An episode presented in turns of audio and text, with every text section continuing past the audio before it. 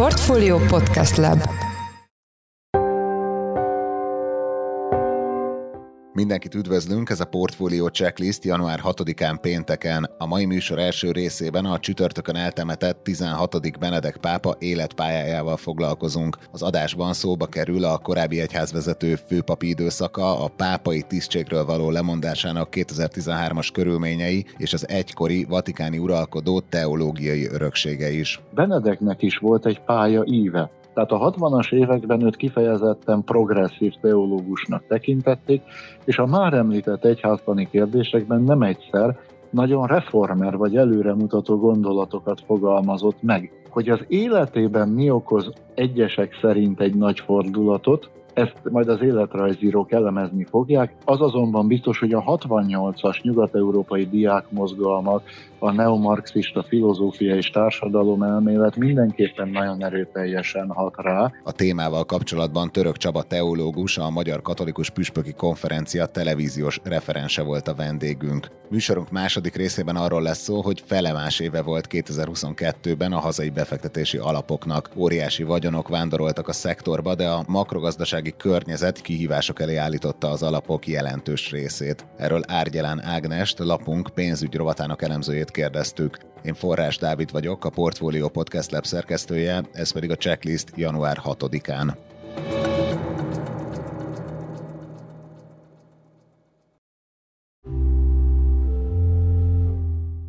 Csütörtökön a Vatikánban eltemették 16. Benedek pápát, aki még szombaton 95 éves korában hunyt el. A katolikus egyházat 2005 és 2013 között vezető főpap pályájával, regnálásával és örökségével kapcsolatban itt van velünk telefonon Török Csaba teológus, a Magyar Katolikus Püspöki Konferencia televíziós referense. Jó napot kívánok, köszönjük, hogy elfogadta a felkérésünket, üdvözlöm a műsorban. Jó napot kívánok! Kezdjük ott, hogy milyen háttérrel, milyen pályai után választott választották meg Benedeket pápának 2005-ben?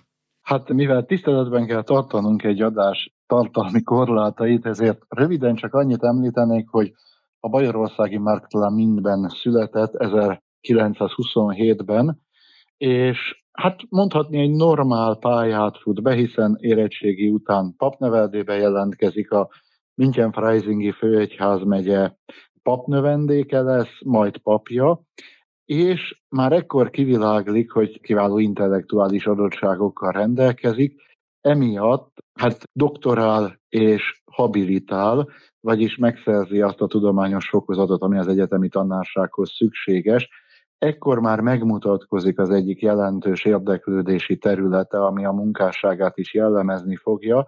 Ez az egyháztan, különösen is a patrisztikus hagyomány, vagyis az első századok egyházagyáinak hagyománya nyomán, itt ugye Szent Ágoston az, akivel ő ebben az időszakban sokat foglalkozik.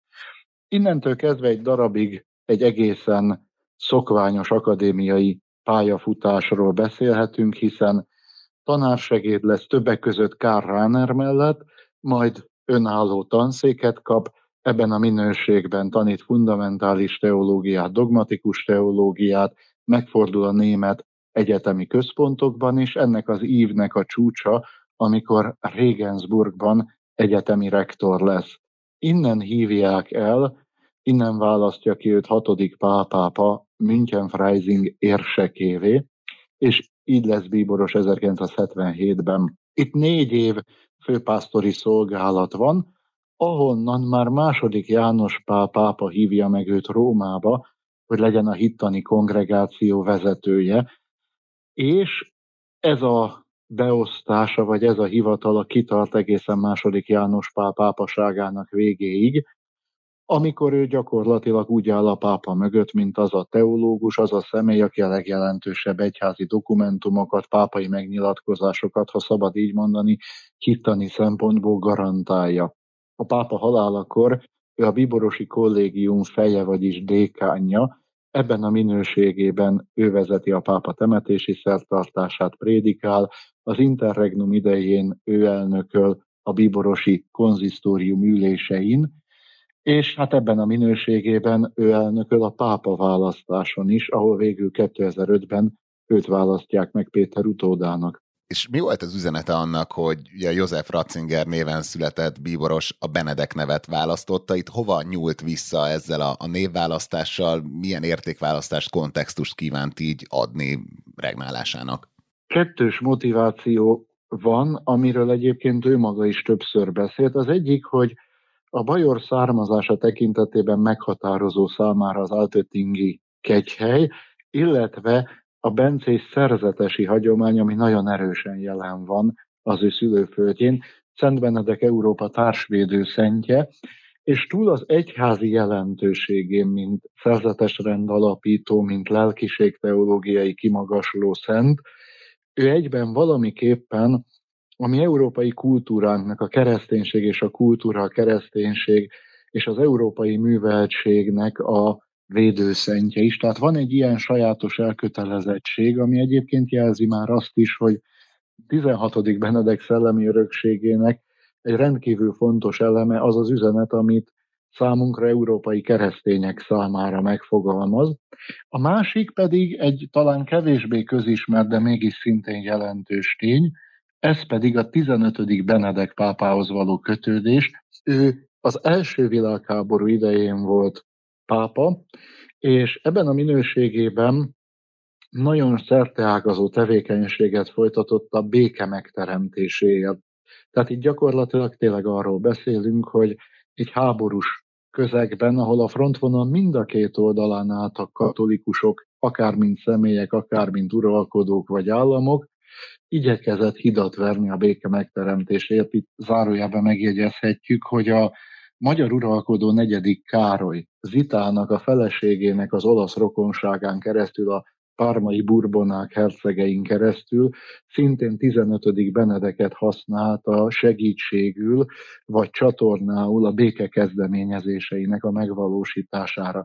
Tehát ha szabad így mondani, ha két kulcs szó kell, akkor ez a keresztény kultúra és műveltség, illetve a béke. Mik voltak a, a legfontosabb ügyek, amik meghatározták 16. Benedek pápasságát? Milyen főbb elvek alapján vezette a katolikus világot, és mit gondolta az egyház és a, a világ kapcsolatáról? Mivel ő gyakorlatilag végigkísérte második János Pál pápaságát, ráadásul egy olyan beosztásban, hittani kongregáció prefektusaként, ami lehetővé tette számára, hogy szünet nélkül közvetlen bejárása legyen a pápához, ez keveseknek volt így megadva. Ő nagyon jól tudta, hogy mik azok a problémák vagy küzdelmek, amiket második János Pál pápasága után meg kell oldani. Hát itt számolnunk kell azzal, hogy elődjének a betegsége, a romló egészségi állapot azt is jelentette, hogy bizony torlódtak kérdések, amikkel konfrontálódni kellett, és hogyha a botránykóinkákat nézzük, akkor ott rengeteg téma eszünkbe juthat, akár a Vatikánnak a pénzügyei, a banki kérdések, akár a visszaélési botrányok. Tehát magyarán szólva olyan ügyek, amelyek a polgári sajtóba, vagy akár a bulvár sajtóba is gyakran befutnak. De emellett természetesen ott volt egy belső, vagy ha szabad így mondani, hitelvi egyházi kihívás is, hiszen már hatodik Pál a 70-es évek elején egyik beszédében úgy fogalmazott, hogy a második vatikáni zsinat után azt reméltük, hogy napsütéses idő köszönt ránk, és ehelyett felhőket és viharokat látunk. Tehát ilyen értelemben a belső egyházi, ha szabad így mondani, kihívás egyik kulcseleme az volt, hogy megteremtsük azt a viszonyulást, olvasatot, értelmezési keretet, amelyben a katolikus egyház a 21. században a saját öröksége hagyománya alapján útnak tud indulni. Itt egy kulcsfogalmat mindenképpen érdemes megemlíteni, ez a kontinuitás, a folytonosság hermeneutikája, vagyis Benedek számára ez egy alapvető igény volt, hogy miközben sokan törésként élték meg a vatikáni zsinatot, vagy pozitív, vagy negatív előjellel, ugye negatív előjellel törés a hagyományjal, törés a katolikus egyházi identitással, pozitív éllel pedig egy progresszív forradalom, hogy e között a két szélsőséges álláspont között megtalálja azt a helyes olvasatot, amelyben együttesen áll a szükségszerű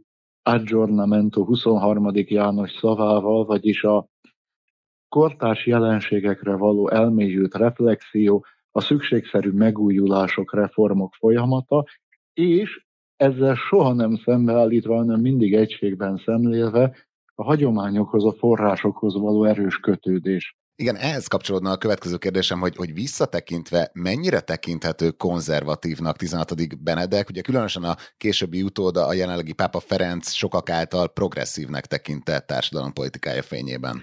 Erre a kérdésre nagyon-nagyon nehéz válaszolni, mert olykor úgy vélem, hogy olyan kettős kategóriákba akarnak bennünket belevinni egyházon belüli folyamatok tekintetében, amik nem mindig értelmezhetők, hiszen amennyiben egy hívő ember a Szentírás olvasásából merít ösztönzést, akkor akármennyire is progresszív nem tud nem tradicionalista lenni. Tehát azért mondom, hogy ezek a törések pont azok a kettős osztályozások, amik a kontinuitás hermeneutikájával szemben mennének, de hogy konkrétabban válaszoljak itt erre a kérdésre, hát mindenképpen azt kell látni, hogy Benedeknek is volt egy pálya íve. Tehát a 60-as években őt kifejezetten progresszív teológusnak tekintették, és a már említett egyháztani kérdésekben nem egyszer nagyon reformer vagy előremutató gondolatokat fogalmazott meg.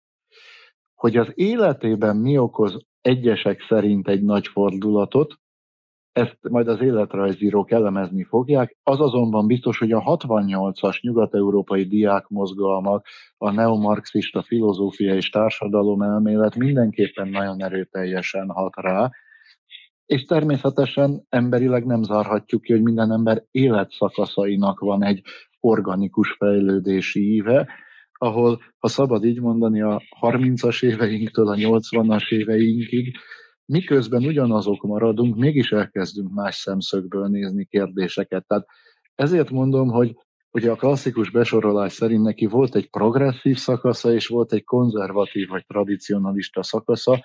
Én azonban azt gondolom, hogy itt valószínűleg sokkal inkább arról kéne beszélni, hogy mik voltak azok a jelenségek, vagy mik voltak azok a társadalmi vagy kulturális folyamatok, amelyek hatottak rá a saját élettörténetében, a saját életidejében, és ezek mennyiben formálták az ő vízióját, vagy látásmódját. Ugye Benedek 2013-ban mondott le, itt milyen okok vezettettek a visszavonulásához. Évszázadok teltek el azóta, hogy egy pápa nem a haláláig maradt hivatalban. Itt szerepet játszhatott a döntésében, hogy bár azt ugye a legtöbben elismerik, hogy nagyon sokat tett az egyházon belül tapasztalt gyermekek elleni szexuális visszaélések felderítéséért, ugye bocsánatot kért az áldozatoktól, többször is kifejezte szégyenérzetét, bűntudatát az ilyen ügyek miatt, de kritikusai szerint nem ment eléggé messzire, és ezzel nem tudott egy olyan légkört teremteni, ami alkalmas lett volna arra, hogy, hogy tartósan kezelje a, helyzettel kapcsolatos feszültségeket. Mindenképpen úgy gondolom, hogy itt vannak, ha szabad így mondani, objektív érvek, akár a rendszerrel, annak reformjával kapcsolatban, de én nem hinném, hogy teljesen figyelmen kívül kell hagynunk azt, amit ő maga fogalmazott meg.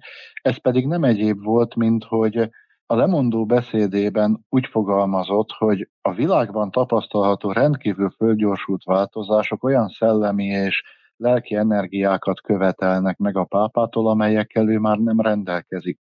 Tehát magyarán szólva, egyébként ezt az érvet azért is tartom nagyon fontosnak, mert maga hatodik Pál is beszélt már erről a jelenségről, hogy nagyon megváltozott a pápaság szerepe és funkciója egy olyan világban, ahol tényleg arról beszélünk, hogy hát gyakorlatilag már nem is generációs 25 években kell gondolkodnunk, hanem nagyon sokszor sokkal rövidebb időtávokban, ahogy átalakulások lejátszódnak.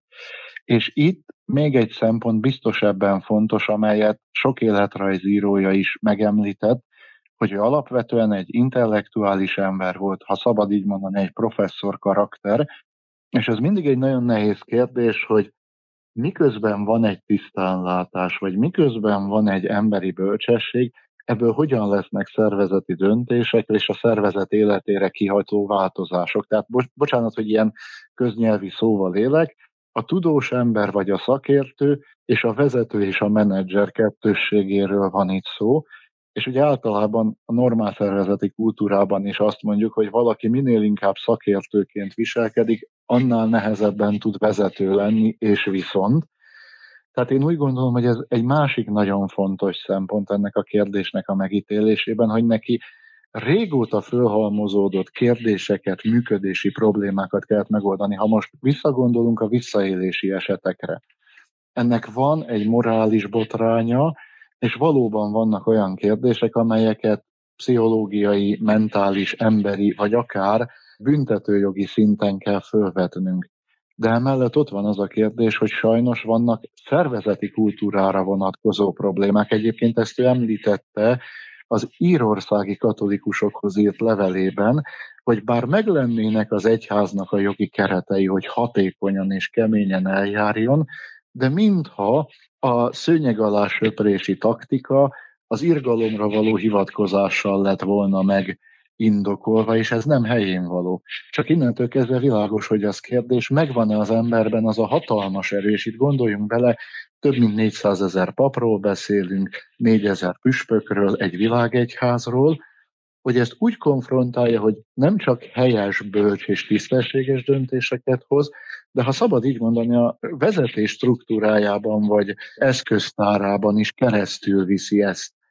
És valószínűleg itt Benedeknek nagyon sok küzdelme volt. A pápai székről való leköszönése után mi jellemezte a tevékenységét, mennyire maradt meghatározó szereplője az egyháznak, egyáltalán kihívások előállította a szervezetet, hogy hát gyakorlatilag két pápa volt egyszerre? Igen, ez egy nehéz kérdés. Rögtön az elején az egyszerűbbik felével kezdeném. Ugye katolikusként teológiailag és jogilag tudjuk, hogy mindig csak egy pápa van. Na most Világos, hogy azonban a hívek érzületében vagy gondolkodásmódjában ez nem feltétlenül így jelenik meg. Látok egymás mellett két fehér ruhás embert, nehezen fogom azt mondani, hogy nem két pápa van. Tehát világos, hogy ez egy reális probléma volt, és ez azt jelenti, hogy valószínűleg ez a jövőnkre nézvést egy hatalmas kihívás, hogy hogyan kezeljük ezt a helyzetet, mert valószínűleg lesznek még lemondott pápák a jövőben, hogy hívőként ott látok magam előtt egy embert, aki bölcsességével, tekintélyével, tapasztalatával példaként áll előttem, de igazából tudom, hogy ő már nem pápa, tehát hogyha ő nyilatkozik, az már nem ugyanaz, mint amikor a pápa szólal meg. Tehát ez az egyik fele a kérdésnek. A másik fele, hogy ő azért, amikor a, az Interregnum beállt, akkor február 28-án este 8 órakor visszavonult Castel Gandolfóba, oda egy több kupacból álló dosszié halmot vitt magával, amit személyesen adott át az utódának. Ebben a dossziéhalomban voltak teljesen nyilvános és nyilvánvaló dolgok, mint például egy fiókban maradt enciklika kézirata, a Hitről a Lumen Fidei című enciklika, amit az utóda Ferenc pápa némi simítással, saját profiljához való igazítással megjelentetett, de természetesen tudjuk, hogy voltak olyan ügyek, amelyek az egyház belső viszonyait érintik. Tehát itt Ferenc pápa egy olyan helyzetbe került, ami tényleg példanélküli, hogy egy elődjétől, most elnézést, hogy megint egy nagyon profán szót használok, átadás átvétellel kapta meg az egyház kormányzat nagy kihívásait és feladatait. Ez szokatlan, ilyen nem volt még. Természetesen azt én nem tudom megmondani, hogy Ferenc pápa a szubjektív lelkiismereti döntéseiben mennyire hagyatkozott Benedek véleményére, ezt csak ő tudná megválaszolni. Az azonban bizonyos, hogy Benedek szava jelenléte egy állandó viszonyítási pont vagy mérce volt sokaknak.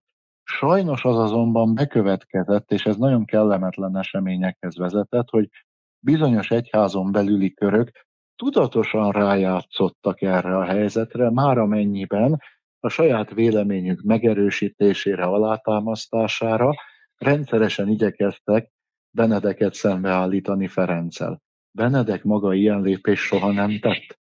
Tehát ez sajnos a mi egyházi belső kultúránknak is egy nagyon komoly házi feladat, hogy hogyan élünk együtt azzal a szituációval, amikor van egy ember, akinek a személyes tekintélye miatt érdemes meghallgatni a hangját, de ezt nem játszhatom ki, ha szabad így mondani, a pápa hivatali tekintélyével szemben, akikből csak egy van. Igen, ugye részben már kitért rá, de hogyha röviden szeretnénk összefoglalni, akkor ön szerint mi lesz 16. Benedek pápa teológiai egyházi öröksége? Én megvallom őszintén teológusként ezt a kérdést azért nem kedvelem, mert láttam én már a saját életidőmben olyat, hogy valakiről a halálakor gyorsan kimondtunk nagy ítéleteket, és 10-15-20 évvel később ezeket relativálni kellett. És egyébként, ha visszatekintek a nagy évezredes teológia történetünkre, hát azért ott azt látjuk, hogy részben a történelmi események fogják megmutatni, hogy ki volt a kimagasló teológus. Itt Benedeknél, amit már most láthatunk, az pár nagyon fontos dolog, ami miatt biztos, hogy maradandó az életműve. Az egyik, hogy egy korszakot jellemzett, hiszen nem csak a Benedeki pápaság nyolc évéről beszélünk, hanem előtte második János pápápaságáról, amelynek ő volt a teológiai hátországa, és ő elválaszthatatlan ennek a korszaknak számos rendkívüli horderejű dokumentumától, az egyházi hitet meghatározó iratától, mint például a katolikus egyház katekizmusa, vagy az abból még József Ratzinger által összeállított és Benedek pápa által kihirdetett kompendium, vagyis tömör változat, de ugyanígy számos hitelvi megnyilatkozás. A személyes József Ratzingeri teológiából én úgy gondolom, hogy két dolgot emelnék, kapcsolnék még ide. Elképesztő műveltségű ember volt, tehát olvasottságban, jártasságban, ismeretekben azt lehet mondani, hogy nem nagyon tudunk párját megnevezni, aki a hagyományt is, de a kortárs szakirodalmat is ilyen mélyen ismerte volna.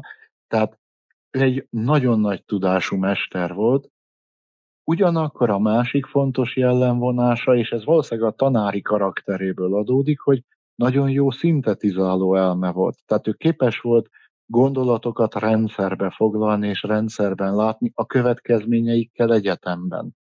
Ugye itt ez azért is egy nagyon fontos dolog, mert sok olyan teológusunk van, aki hatalmas gondolatokat meg tud fogalmazni, de világos, hogy mivel egyházról beszélünk, ezek a gondolatok előbb-utóbb gyakorlati vagy megvalósulási kérdéseket is felvetnek a hívő közösségben. Tehát ez a hatalmas tudás és ez a szintetizáló képesség, én úgy gondolom, hogy mindenképpen az öröksége lesz, és ez azért egy izgalmas dolog, mert tanárként ő úgymond végigírta a hittudomány szinte összeságát. Egyháztan, végső dolgok, eszkatológia, teremtéstan, hit és kultúra viszonya, társadalom, erkölcsi kérdések, és a többi, és a többi, és a többi. Én azt mondom, hogy azt az Istenre és az ő történelmére, meg a mi történelmünkre kell rábízni, hogy mik lesznek az egyes gondolatok, amik maradandók és előremutatók, ezt nem most fogom én megmondani, de az biztos, hogy egy éráról beszélhetünk, egy korszakról beszélhetünk, és egy nagy szintézisről, ami világos, hogy velünk marad. Nagyon szépen köszönjük, hogy betekintést nyújtott ezekbe a szempontrendszerekbe, és hogy röviden segített nekünk értékelni a most elhunyt 16. Benedek pápa pályáját, életét. Az elmúlt percekben Török Csaba, teológus, a Magyar Katolikus Püspöki Konferencia televíziós referense volt a Portfolio Checklist vendége. Köszönjük szépen, hogy a rendelkezésünkre állt. Én is köszönöm a beszélgetést.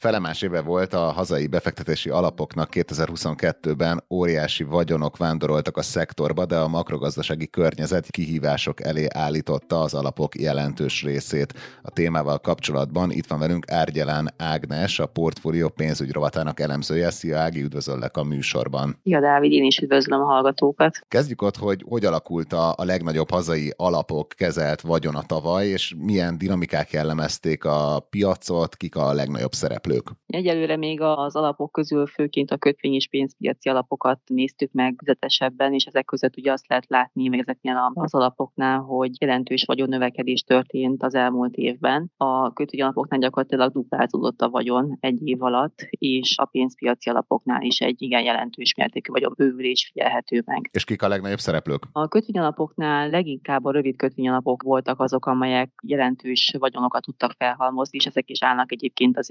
Itt ki lehet emelni az OTP tőke garantált rövid kötvény alapját, amely tavalyi végén 314 milliárd forintos vagyont kezelt. Ez követte az Erste nyílt és alapja több mint 300 milliárd forinttal, és a KNT állampapír alapja jött a harmadik helyre 291 milliárddal. Jó, a különböző alaptípusokra majd visszatérnék, de mi az oka annak, hogy a jelenlegihez hasonló makrokörnyezetben, tehát ahol gyakorlatilag mindent leuralnak a recessziós félelmek, ugye elszáll az infláció, emelkednek a kamatok, szóval ilyen környezetben keretben tradicionálisan elszállnak a kötvényhozamok, de a kötvényalapokat ez ugye jelentős kihívás elé állítja. Hát igen, ugye alapesetben hogy azt gondolná az ember, hogyha elszállnak a hozamok, meg emelkednek a hozamok, az jó tesz ugye a kötvényalapoknak a hozamának is, hiszen ugye ezek is kötvényekből állnak, akkor miért nem emelkedik a kötvényalapoknak a hozama. De ugye ez nem ilyen egyszerű a helyzet. Azt kell látni itt, hogy ha emelkedik a hozamkörnyezet, az a kötvényalapoknak az árfolyamát nézve negatív hatással van. Tehát minél nagyobb a hozamkörnyezet emelkedés, annál rosszabbul érintheti egy kötvényalapnak az árfolyamát. És ugye itt attól is függ, hogy a kötvényalapnak milyen hosszú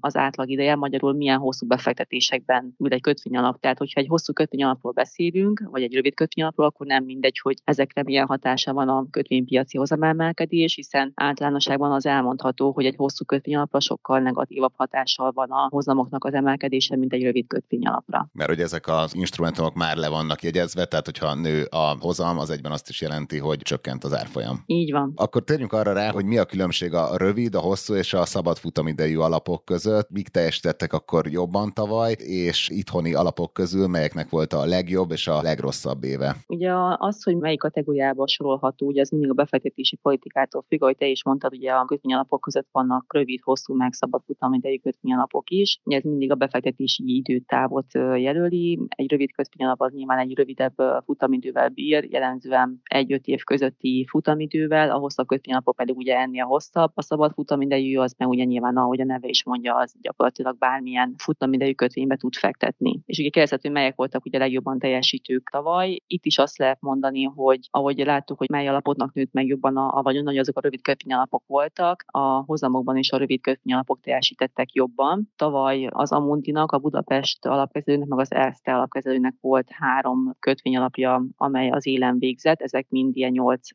körüli éves hozamot tudtak elérni. És volt egyébként így a top listán szabad futamidejű alap is, de jellemzően rövid kötvényalapok uralták tavaly a hozamlistát. Egyébként érdemes kiemelni a pénzpiaci alapokat is, amelyek ugye nem kötvényalapok, de ezek ugye likvidebb befektetéseket tartanak, és már csak azért is érdemes ezekről egy-két mondatot szólni, mivel tavaly az EGON meg az OTP pénzpiaci alapja is 6-7% körüli éves hozamot ért el, tehát ezzel már sok esetben velik a kötvényalapoknak a hozamát is. És azt lehet látni, hogy honnan áramlott ennyi pénz ebbe az egész iparágba? Ugye azt már tavalyi statisztikák is mutatták, hogy a lakossági állampapírokból ugye áramlott ki egy jókora összeg a tavalyi hónapokban, és a befektetési alapokban pedig ugye nőtt a kezelt vagyon, és hogyha jobban megnézzük a statisztikákat, akkor látjuk, hogy lényegében a kötvényalapoknak nőtt meg jelentősen a, a nettó tőke beáramlása, és a pénzpiaci alapoknál is láttunk elég jelentős vagyonbeáramlást, tehát azt lehet mondani, vagy azt lehet feltételezni, hogy a lakosság állampapírokból kiáramló összegek egy része az minden bizonyal a, a hazai kötvény és pénzpiaci alapokban keresett magának helyet. Egy elég részletes elemzést írtál erről a szektorról a portfólióra, amit természetesen linkelünk az epizódjegyzetekbe, ebben azt is leírod, hogy minek kéne történnie, hogy megálljon a hosszú kötvényalapok veszőfutása, itt mit kéne várnia, vagy miben kell bíznia azoknak a befektetőknek, akik ide teszik a pénzüket. Ugye ez több mindentől is függ, hogy mi lesz a, a kötvényalapoknak a, az idei hozamával, illetve a hosszabb távú hozamával. Azt lehet kiemelni talán, hogy nagyon fontos ilyen szempontból az infláció, hogy mikor fog tetőzni, illetve melyek lesznek az arra utaló jelek, hogy már elkezd esetleg csökkenni, és ugye ilyen jelek már látható láthatóak is, hiszen számos európai gazdaságban az utóbbi napokban láthattuk, hogy az infláció az már mintha tetőzött volna, de nyilván ezt majd még a következő hónapoknak az adatai fogják megerősíteni. És az infláció mert hogy az is fontos, hogy egy banki kamatemeléseknek mikor lesz vége, vagy mikor fogunk közeledni a kamatemeléseknek a végéhez. Ezek mind azért fontosak, mert hogyha elkezd csökkenni az infláció, és elkezdenek csökkenni majd a, a hozamok is, ugye az azért jót tehet a, a kötvényalapoknak az árfolyamát nézve. A másik kérdés pedig, ugye, ami szintén fontos az, hogy milyen lesz recesszióval, mennyire lesz, milyen recesszió, mennyire fog elhúzódni. Ugye korábban azt gondolták, hogy egy jelentősebb recessziónak nézünk elébe, a mostani adatok arra is rávilágítanak, hogy nem biztos, hogy ez a recesszió olyan mély és olyan hosszú, mint amilyenek korábban tűnt. Tehát ezek mind olyan tényezők, amelyeket érdemes figyelembe venni, hogyha valaki kötvényalapokba fektet. Ugye ezeknek a kötvényalapoknak, meg pénzpiaci alapoknak a teljesítményét a sárp mutatóval is szoktuk mérni. Ez pontosan mit jelent, és hogyha ez alapján hasonlítjuk össze a hazai alapokat, akkor melyek a legjobb termékek? Ja, a sármutató az egy nagyon érdekes és egyébként nagyon fontos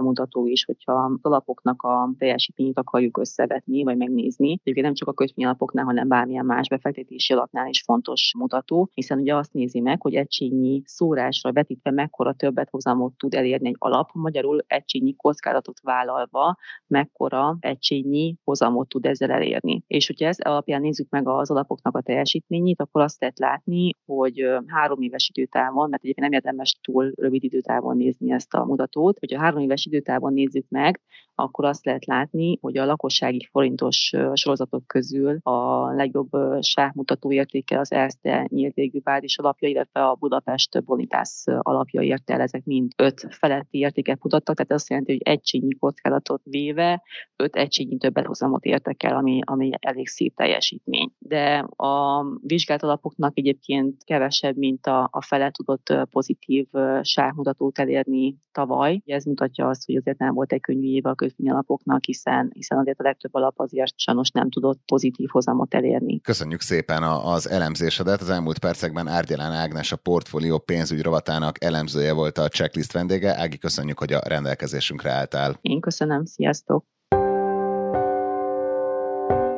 Ez volt már a Checklist, a Portfolio munkanapokon megjelenő podcastje. Ha tetszett az adás, iratkozz fel a Checklist podcast csatornájára valamelyik nagy podcast felületen, például a Spotify-on, az Apple Podcast-en vagy a Google Podcast-en. Ha segítene nekünk abban, hogy minél több hallgatóhoz eljussunk, akkor arra kérünk, hogy értékeld a Portfolio Checklistet azon a felületen, ahol követsz minket. A mai adás elkészítésében részt vett Bánhidi Bálint és gombkötő Emma, a szerkesztő pedig én Forrás Dávid voltam. Új adással hétfőn ötkor jelentkezünk, addig is minden jót kívánunk, jó hétvégét, sziasztok!